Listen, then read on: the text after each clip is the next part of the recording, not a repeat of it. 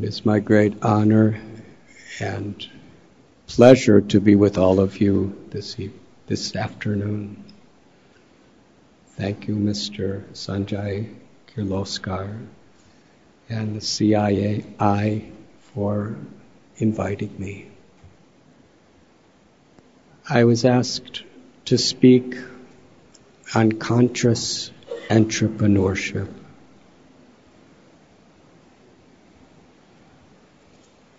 One of the deepest, most profound studies in the history of humanity is what it really means to be conscious. And this can be studied on so many different levels. Everyone is seeking happiness. From the little ant that's crawling on the kitchen cabinet to the heads of states of great nations. Ananda Anandamayo Vyashat, the Brahma Sutra tells. that everyone has this one principle in common we're seeking pleasure. There's a proverb. You can tell how wealthy you are by counting how many things you have that money cannot buy. I spoke this to a CEO of a major international corporation. And he became so excited. And he, he was a billionaire. He came to meet me in his private jet. I came to meet him by asking somebody to give me a ride in a little old car. He listed for about five minutes all the things that money cannot buy. Money cannot buy love. Money cannot buy peace of mind. Money cannot buy satisfying relationships. He went on and on and on. And he practically started crying establishing stronger and stronger the greatest, most important wealth of the heart money cannot buy. So I'm a little Swami who hasn't had a bank account or signed a check since 1969. So I asked him a question. I said, if what you're saying you really believe, then why do you work so hard for money? And he gave me a really good answer. He said, because it's, it's nice to have the things that money can buy. Recently, we had a cataract eye camp in a place called Badarsana. It's near Brindaban in Uttar Pradesh. We have been doing this every year for about 20 years. In Mira Road, close to Mumbai, the Bhaktivedanta Hospital organizes it. And many volunteers come, usually about 150 every year. A few years ago, one very high level doctor, an ophthalmologist, from Mumbai who has a very successful practice, very wealthy, very luxurious residence. Somehow he decided to come. And he was living in such primitive environment. This eye camp, there are people from villages who've never gone to school a day in their life. They've never seen a doctor in their life. They've never seen a dentist in their life. They're really poor people. We have to go there to bring them. So the doctors, they have to live in that environment. Very simple, very cold. He did a surgery on this lady. She was probably about 80. She was wearing rags. She had no teeth. She didn't even know how to spell her name. She had two cataracts on her eyes. And after the surgery, he personally took the bandage off her eye.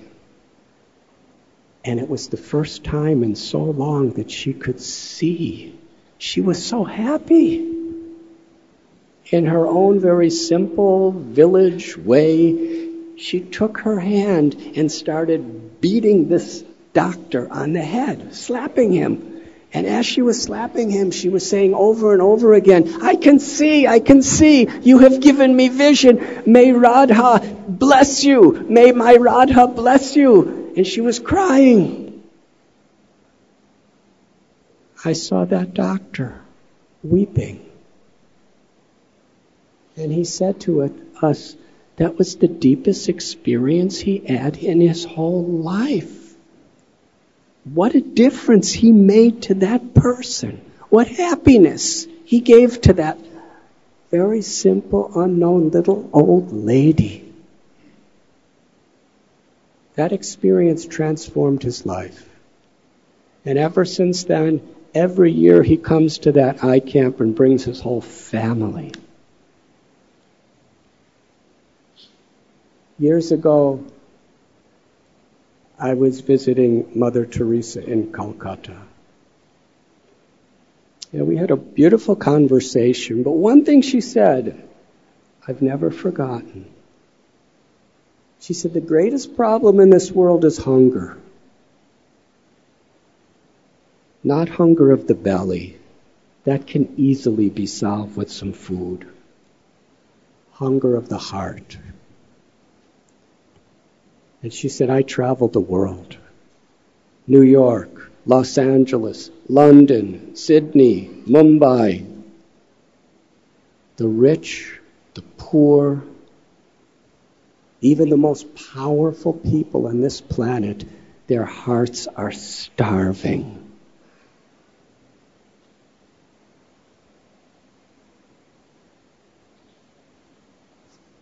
The only thing that can give nourishment to the heart is to love. To love and to be loved. If we don't have that, no matter what we look like, no matter what we have, no matter what position or role we're in, our life is empty. like a little girl whose parents are working so hard, they give her all material things, but they don't have time to give her love. She looks pretty, but she lives in misery. Mother Teresa explained that this poverty of the heart is the underlying foundational problem with human society.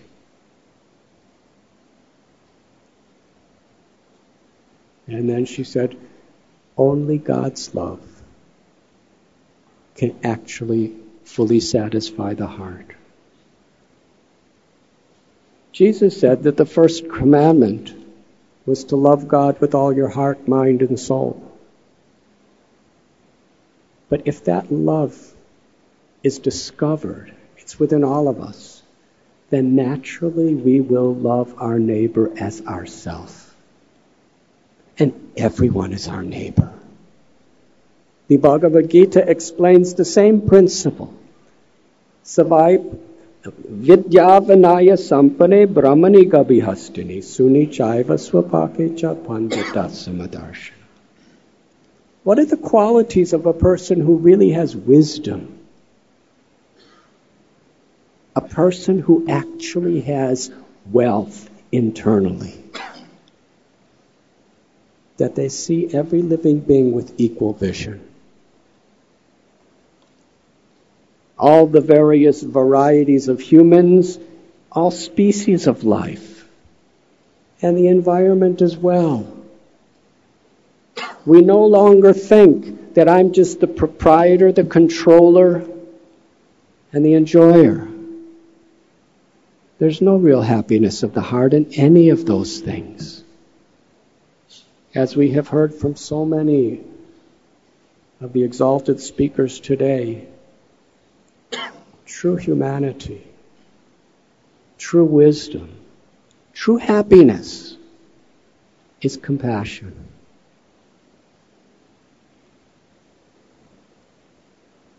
The more we know we, ourself the more we understand our true relationship with all others. Things can give some satisfaction to the mind and senses, but not for long. But things could never give satisfaction to the heart. In a cultured society, People love people and use things to express their love for people. But in a misdirected society, in whatever way it is ornamented, is where people love things. And use people to get them and keep them.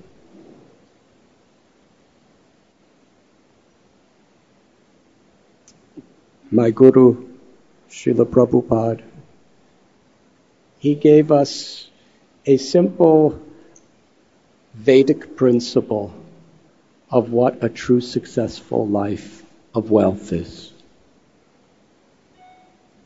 When we learn how to be para dukkha dukhi. When another person's happiness is my happiness and another person's suffering is my suffering. In other words, to actually care. Years ago, I met a man who was the number one comedian in America. And then he became an activist, civil rights activist. And we were speaking together, and afterward, I, he was telling me this is, there was a great drought in Ethiopia and all kinds of other conflicts. And he said, tens and millions of dollars of donations were given by corporations in America and other places to send food and medical relief and clothing to the people suffering in Ethiopia. He went there. He was shocked by what he saw. All the things that everybody sent were still at the docks. Months and months later, nothing reached the people. He said, Did these donors really care? Or were they just getting some tax benefits or some popularity? If we really care, then we're going to put our heart into what we're doing. And that's the great need of our time. There's an environmental crisis. There's an economic crisis. We heard about the crisis of the abuse and exploitation of children, of women, of the old. There's so many various types of diseases born of unnatural stress and pollution. But really, it all comes down to a spiritual crisis we are disconnected from our own hearts. We are disconnected from our own souls. The Gita tells Najayate Mriyate Vakadachat. That the, that the Atma, the living force within all of us, is eternal. It's never born and it never dies. Mamaivam so jiva loke jiva bhuta sanatana. The nature of our true self. We are not God, but we are a part of God. We are a child of God, and we are godly. And when we could make that inner connection, we could see aham bija pratapita, how every living being is a child of God. And we care.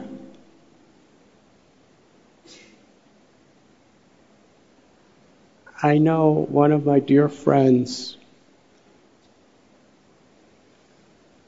he started a company with a few other young business people. And they really built it up and developed it. And then they sold it to another bigger company. And they made a lot. They gave 50% of everything they had, all the partners, in charity. And it was a relatively very large sum of money. That gave them such satisfaction. It made them so happy. They were saying, what we kept can never give us a fraction of the happiness and meaning and purpose in our life in what we gave. And they started an organization called Basil Partnership because they wanted to share that joys with other entrepreneurs and other business people and other corporations. Where people give, they invest, and together, and half of all the profits go to charities according to their choice. And more and more and more people are actually finding the beauty of such a life. The Gita tells yad yad acharati that what leaders in society do is what the common people will follow. What standard are we going to give our children and our grandchildren? I'm about 65 years old now and I travel a lot of places. And I see so many children and grandchildren of very, very powerful, successful people who are quite empty internally, quite lost, even fighting among each other.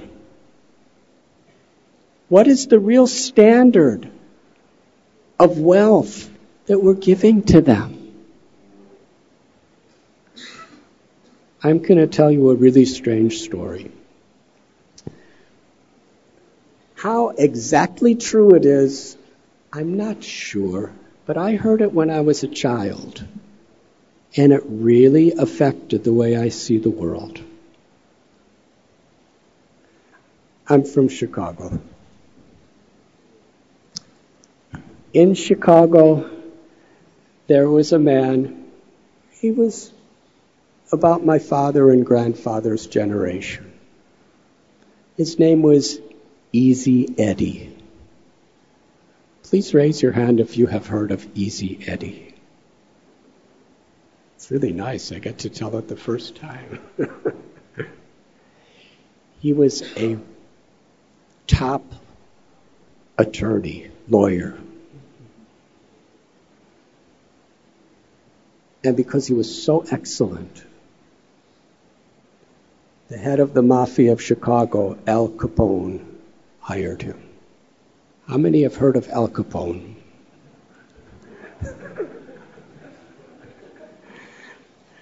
He's one of the heroes of Chicago. he was a murderer.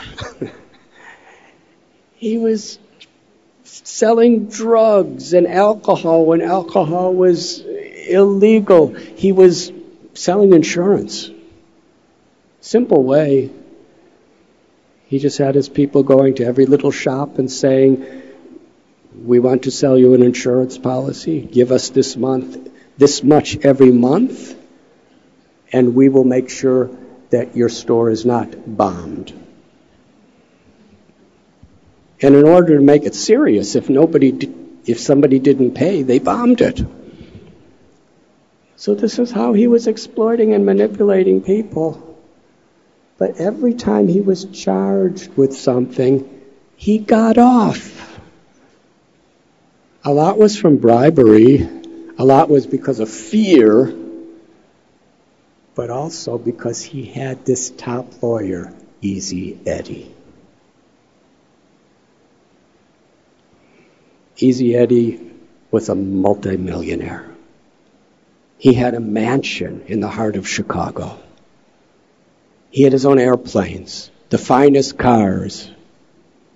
He had everything materially.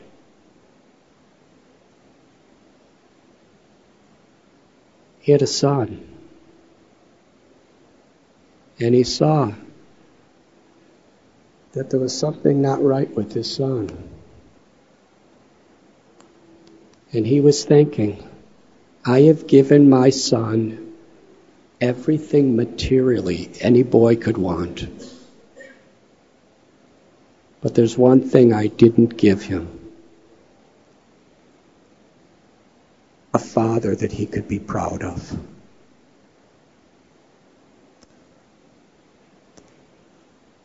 Because the son knew what he was doing.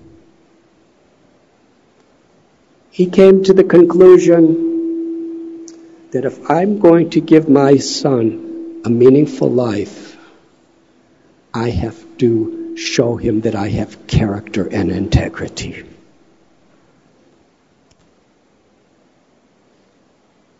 He testified and worked with the government authorities to help put Al Capone in jail. He knew if he did this, he would probably die. And one day when he was driving his car, another car drove next to him. Machine gun sprayed his car and he laid bloody, dead in the streets of Chicago. Out of his love for his son, he paid the highest cost. Gladly. I'm going to tell you another story now. There was a man who was in the United States Navy, and he flew, flew an airplane. And in World War II, there was a great battle, and he took off in his airplane his, with a squadron of about six or seven others. But somehow or other, he saw that his gas gauge, his petrol gauge, was low, so he had to go back to the mother ship. This ship had about 2,000 people on it. As he was on his way back, he saw enemy bombers, about 12 of them, I think 10 of them, coming toward the ship, ready to bomb them. And he had no way of communicating.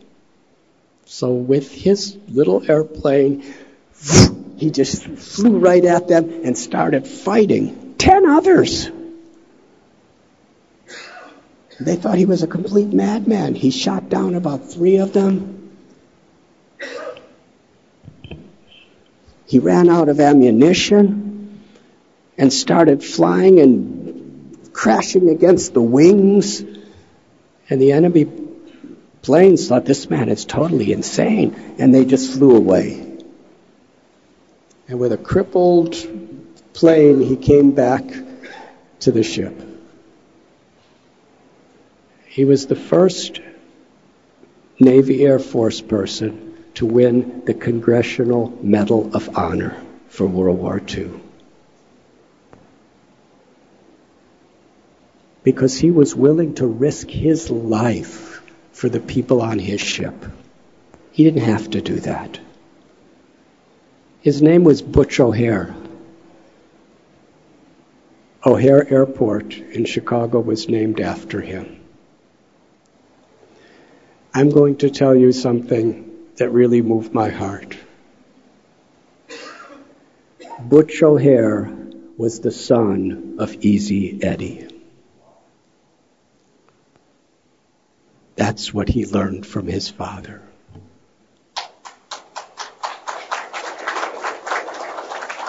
What do we want to give our children? What do we want to give the students in our schools? What do we want to give the world? Integrity, character. And the basis of integrity and character is compassion. In Sanskrit, karuna is the word that means compassion, but not just a feeling. It is active, dynamic, directed, and intelligent compassion. The kind of compassion that really makes a difference.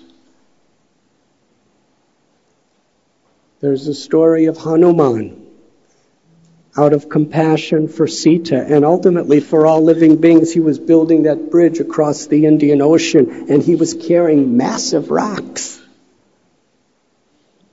And as he was doing, there was a little spider that was kicking little grains of sand.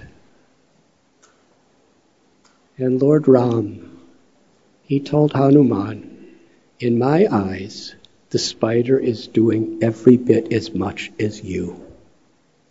You're doing the best you can with all your strength.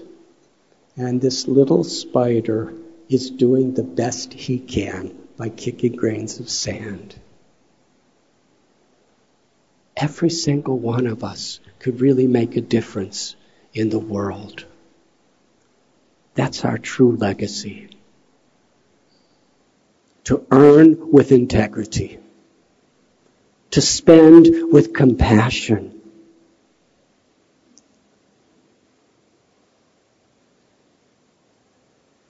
The ecology of the heart, when it's polluted by greed and arrogance and selfishness, it pollutes others, it pollutes the world. True spirituality is not a sectarian concept. True spirituality is cleaning the ecology of our heart. Through satsang, through associating with people that really inspire us and give us faith in that higher principle. Through sadhana, through having spiritual practice maybe meditation, maybe prayer. In my tradition, it's chanting God's names and sadachar. To live with character, to live in a caring, compassionate way, to know that our true wealth is how much compassion we have in our hearts and to share that and make that our legacy. I came to India when I was 19 years old. I hitchhiked from London. Because in the 1960s in America, when I was a teenager, there was so much conflict so much racism, prejudice, such an imbalance between those those of one religion and another, those of one color skin and another. And I really believed that in India I could find what Gandhi said be the change you want to see in the world. And I believe that change had to come in my own heart. It took me six months because I had no money. I hitchhiked from London through Turkey, Iran, Afghanistan, Pakistan, and most all of Europe. And I finally came to India. And I really believed it was like returning to my mother. I didn't know why, but it was an overwhelming feeling. And then I heard my guru, Srila Prabhupada. He was in, he was in London, and a journalist attacked him. Said, Why have you come to our country? We don't need you. And he smiled.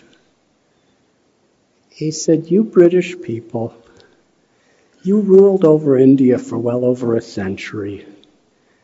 And you took so many of the treasures and so much of the wealth of India to bring to London.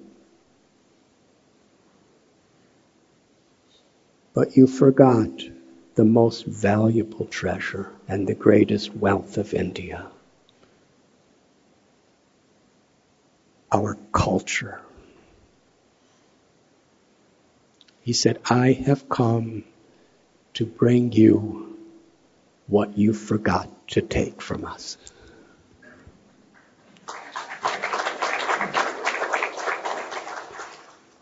It is true.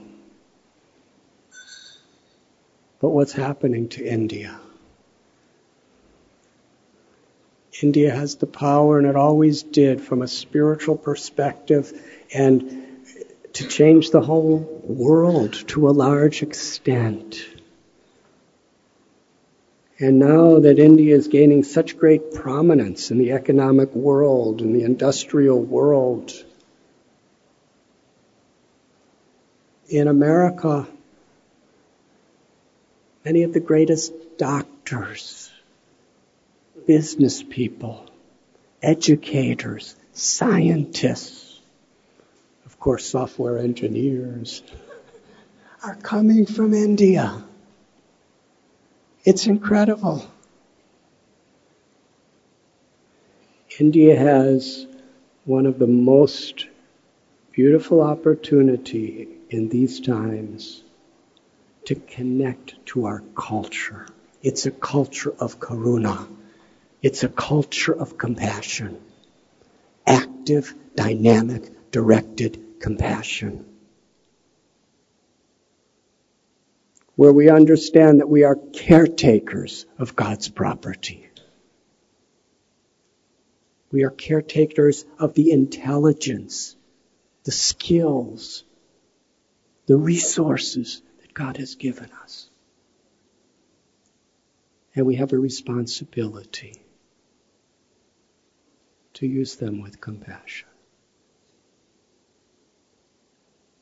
I'm forever indebted to the people of India and the culture of India for giving me that greatest treasure in my life. I'm a Swami, and little Swamis have their place. But actually, everyone in every occupation, like the different organs of the body, the different organs of the body have different shapes, different sizes, different functions. But when they all appreciate each other and serve together for the higher cause beyond just little me, but us, then we become healthy. And we help the social body to become healthy. Such a wealth is so precious. I thank all of the people of India. And with such a um, earnest heart and tears in my eyes, I beg you, try to really appreciate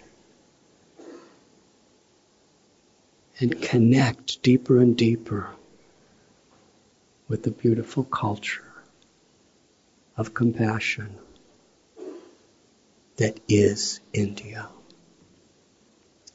Thank you very much. Thank you, Swamiji, for the wonderful, inspirational uh, talk. We will have time for limited time for some questions. So, if anyone has uh, anything to ask uh, Swamiji, we can have one or two questions. Can get can get someone get, a mic over there? Behind. Good afternoon, sir. So my question is, sir, in this materialistic world, how one in this materialistic world, how one can, my name is Pramod Shah. I'm a practicing company secretary and corporate consultant. So the question is uh, to Swamiji, uh, how to remain spiritual. Uh, already we are surrounded by so much of materialistic world. And so second question is, what is the purpose of life, sir? Thank you. In the materialistic work world, how to uh, ignite or promote spirituality? That's, That's the question. What is the purpose of life?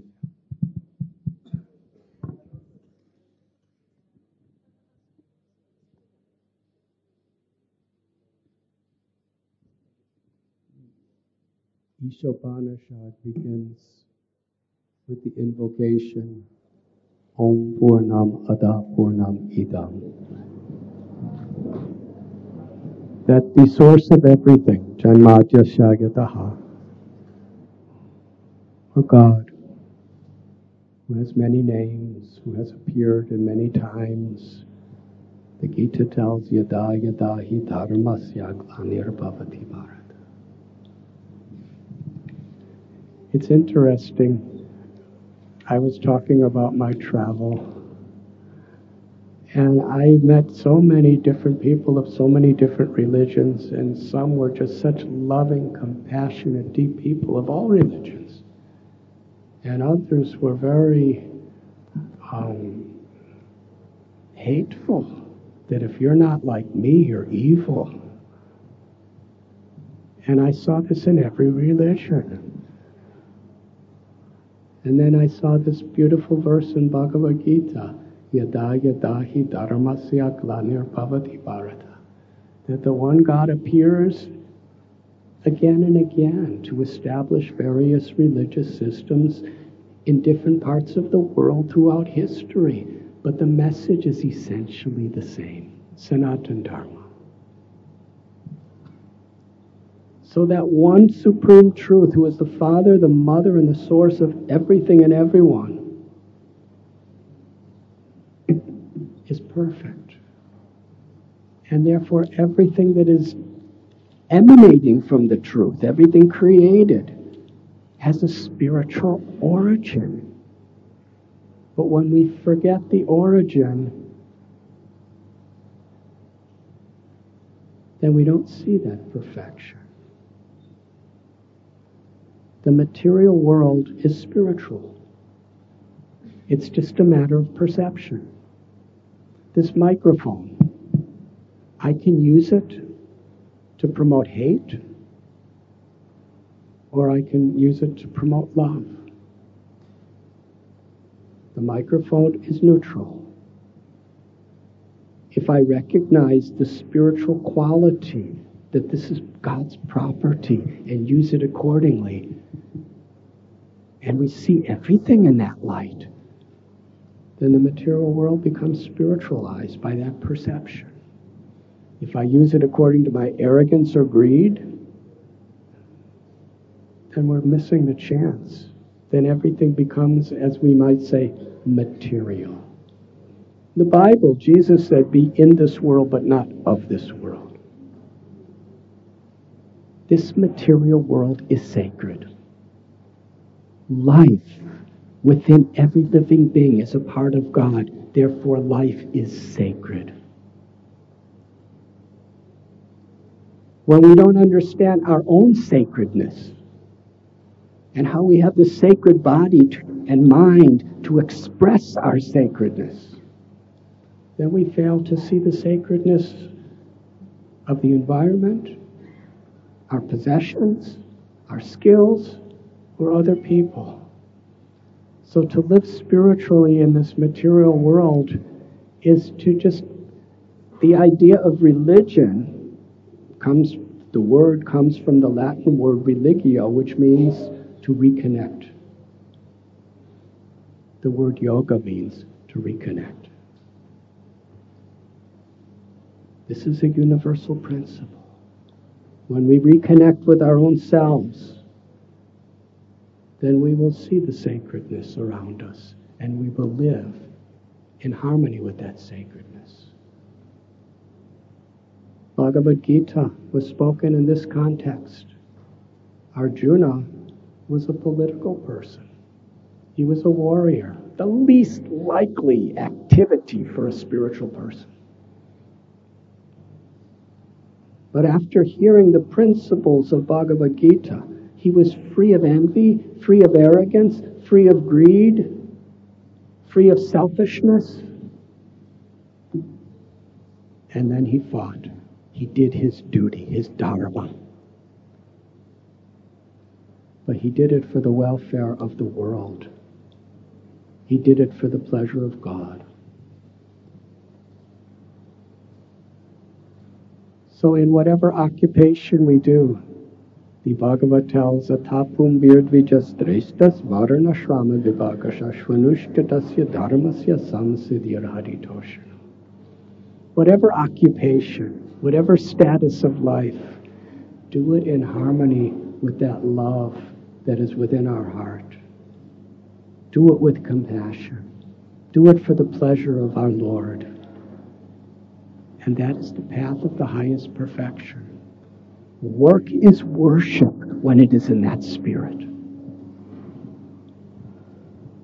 But I explained earlier that when we have satsang, when we have some sadhana, and when we try to really live with sadachara, character, then we actually have the vision and the strength to perform our duties in this world for a glorious, meaningful purpose.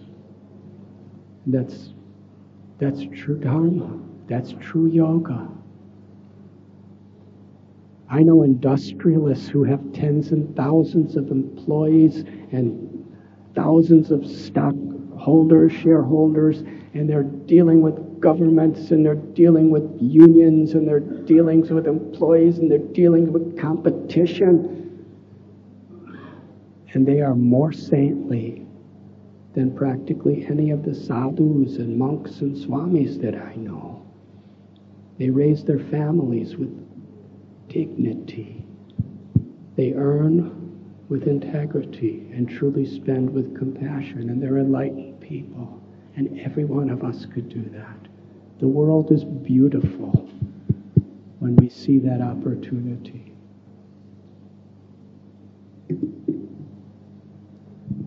Thank you. Thank you, Swamiji. One last quick question, if anyone has, uh, you know, very briefly, uh, there's a lady there. Before we wind up, we're running uh, behind schedule, so just one last question. Sure. Uh, thank you. Hi, I am Dr. Nimita Leme from Quintiles. Um, so I think there were some fantastic discussions. Uh, I, I was connecting the dots between what you said just now and what was presented in the earlier session. So some wonderful things, for example, the highest level of leadership one can expect from one's team is by the lowest level of behavior that you demonstrate. And it boiled down to compassionate intelligence. And then when you spoke about it, you also spoke about spirituality, but then it again boiled down to active, direct, dynamic compassion. So when it seems to be something that is so intrinsic to human nature, right? On one side, you're hearing about child slavery, about abuse to women.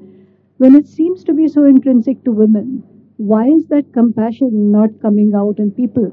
I, I, it might sound like a stupid question here, but it bothers me that this should be something that is integral to a human being. So why is that not happening? Why all of these things would change if your mindset of returns to one where you're compassionate?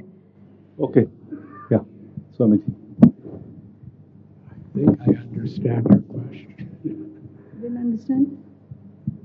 Did you? There's a simple analogy. A crane is a white bird with a pointed long beak and long thin legs. And in this analogy, we learned that the crane stands with one leg in a stream of water and watches so many little fish swim by. Ten little fish, a hundred little fish, a thousand little fish. He just watches patiently. And then when a big fish comes, he eats it. Now, I don't eat fish. but cranes do eat fish. the analogy is this. In this world, there are so many little things that are coming into our life, into our minds, and we become so disturbed by them. We become so attracted to them.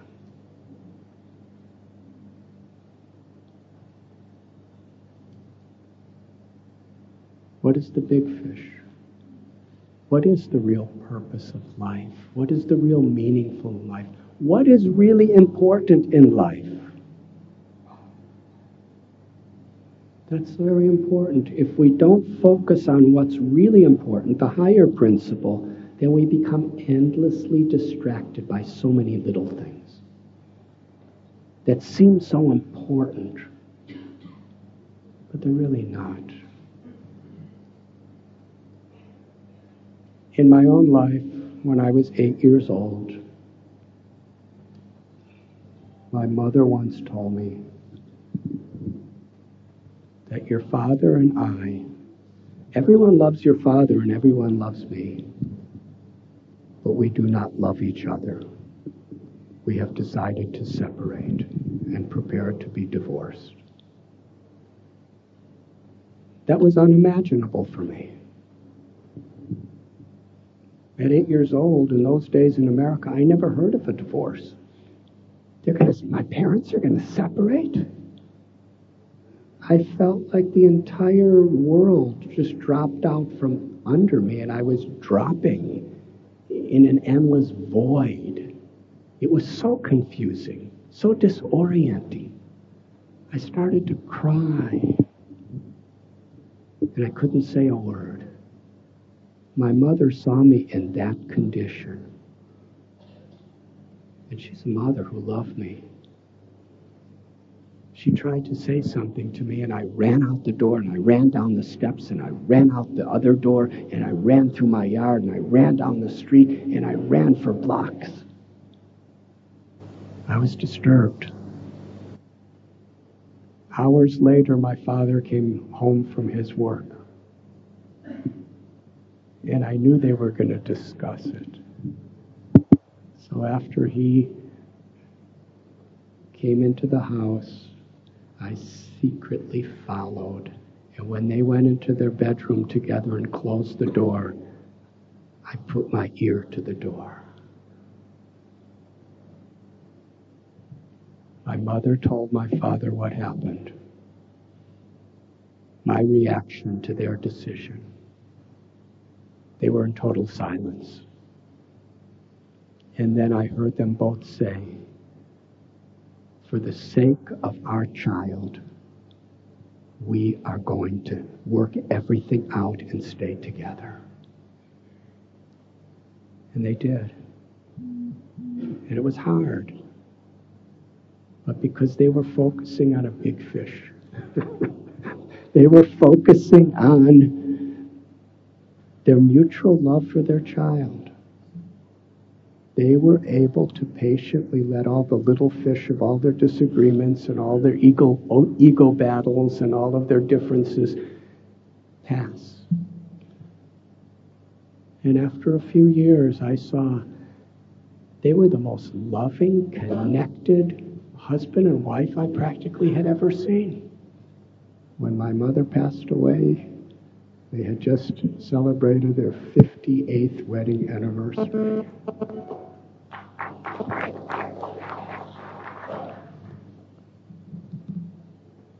They focused on a higher principle.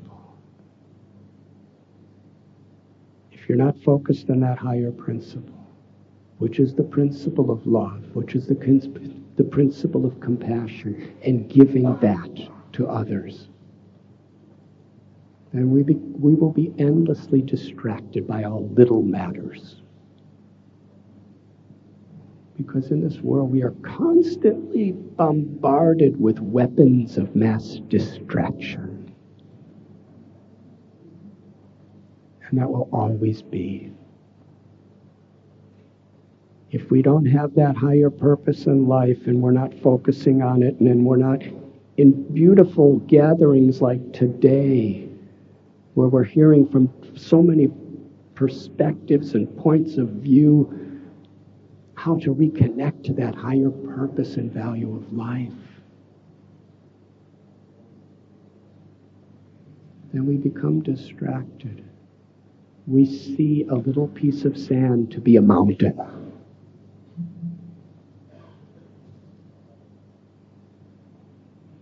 But if we really have the value of what's really meaningful, what's really purposeful in our life, then we see the piece of sand for what it is, and we actually move forward to the real mountain. I'm so grateful this beautiful event of the CII